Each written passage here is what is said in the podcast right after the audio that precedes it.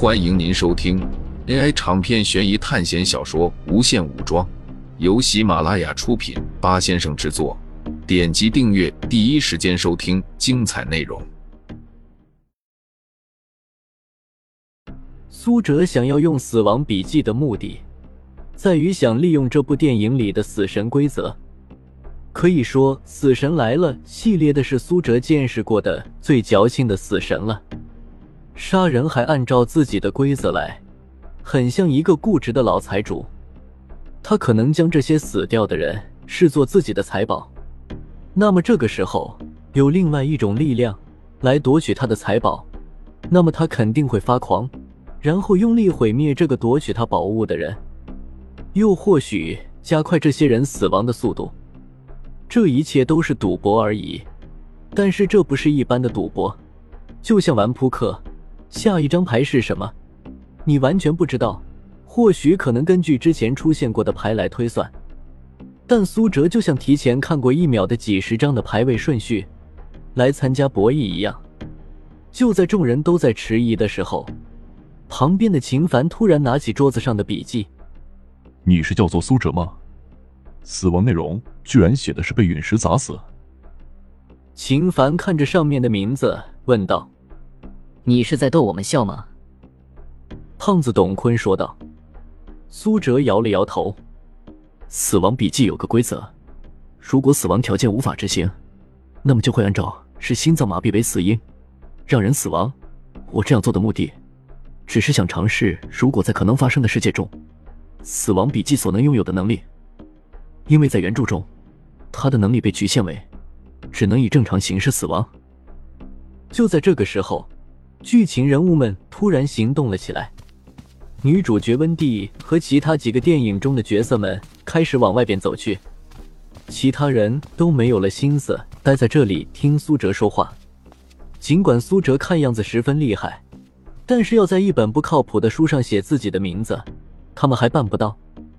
那我也来写个。被陨石砸死吧！就在其他人都离开的时候，秦凡在死亡笔记上签了自己的名字。苏哲收好笔记本，跟随在众人的背后。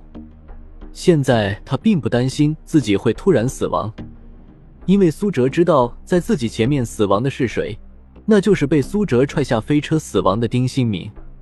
就在之前考试开始的那一刻。苏哲就已经清楚的知道自己应该做什么了，正如他之前说的那样，需要知道自己前一个死亡的是谁，那么可以根据他是否受到危险，推测出下一个遇到危险的是不是自己。但是基本上所有人都被那种恐怖的氛围吓住了，因为使用不了强化能力，连手环都起不到作用。苏哲当时看准了那个空档，将丁新敏踢了下去。之后，苏哲才自己跳下去。当时死亡的顺序很清晰，先是丁新敏，然后才是苏哲。所以只要看好丁新敏，就能提前对自己将要遇到的危险做出反应。虽然效果可能不大，但也是一个办法。女主角温蒂四人前进的方向好像有点特别。苏哲顺着他们的前进的方向看过去。那是一座巨大的过山车游乐设施，他们是要去乘坐过山车，这是怎么回事？如果他们现在才要去乘坐过山车的话，那么之前发生的一切算什么？看着女主角温蒂的样子，她好像并没有预测到之后会出现事故。这是进行到了电影开始的之前，他们第一次乘坐过山车的那次，苏哲并没有打算阻止他们。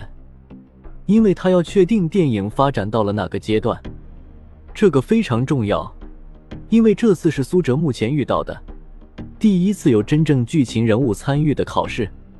之前的侏罗纪世界就是一个废墟，只有他们那些考试的人在里面，而电影的主角根本就看不见。之后的咒月园进入的时候，也已经是电影剧情之后的事情了。而且，唯一见到的女主角阿星也被恶鬼附身了。那么，剧情人物到底在考试中扮演什么样的角色？是否依然有着主角光环？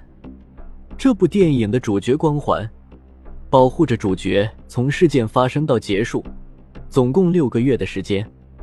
虽然他躲过了死神第一轮清洗，在五个月之后依然死了，但是这已经是苏哲想要的结果了。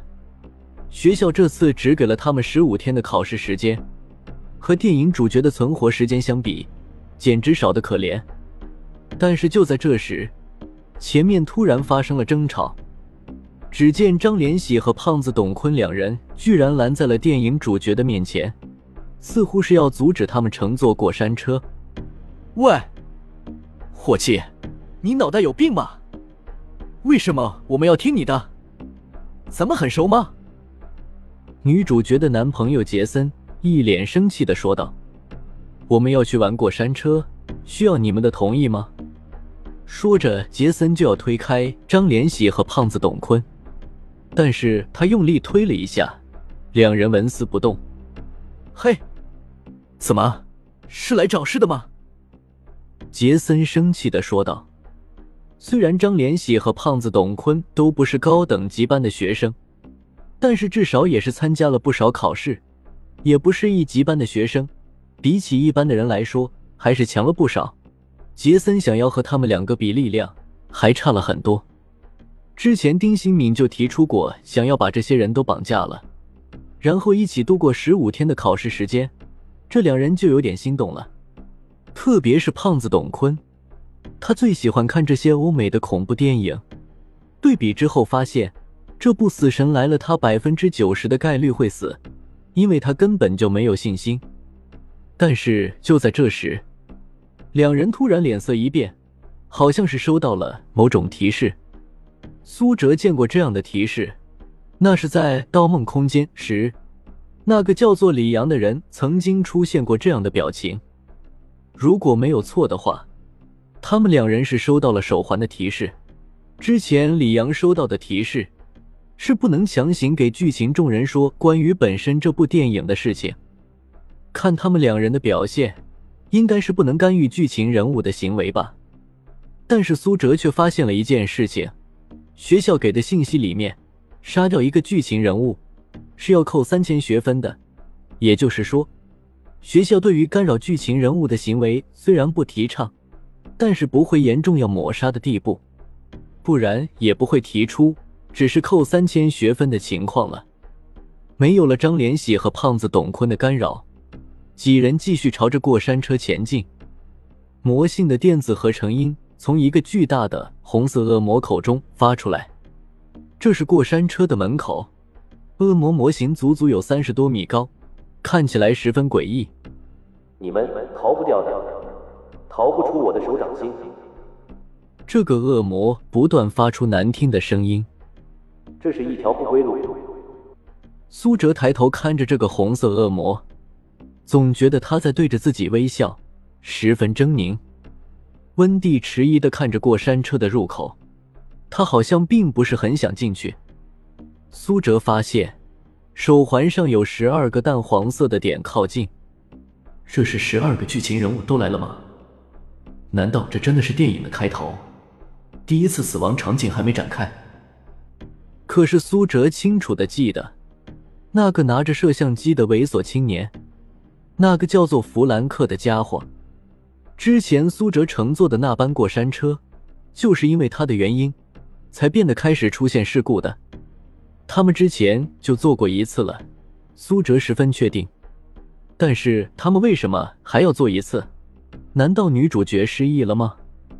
苏哲等人跟着主角后面进入了红色恶魔的身体中。喂，你们跟过来干什么？真是扫兴！杰森看到了张连喜还有董坤依然跟在身后，十分不爽的喊道：“妈的，要不是你值五百学分，老子根本就不想跟着你。”张连喜嘀咕道。这时，正好前一班过山车结束了行驶，从背后的轨道上滑了过来。女主角温蒂、杰森、凯文还有凯瑞等十二个剧情人物，就像电影一样坐在了里面。不对。这不是开头。苏哲突然醒悟道，这根本不是电影开头，他们已经进入了死神的屠杀顺序了。听众朋友们，本集为您播放完毕，欢迎订阅专辑，下集精彩继续。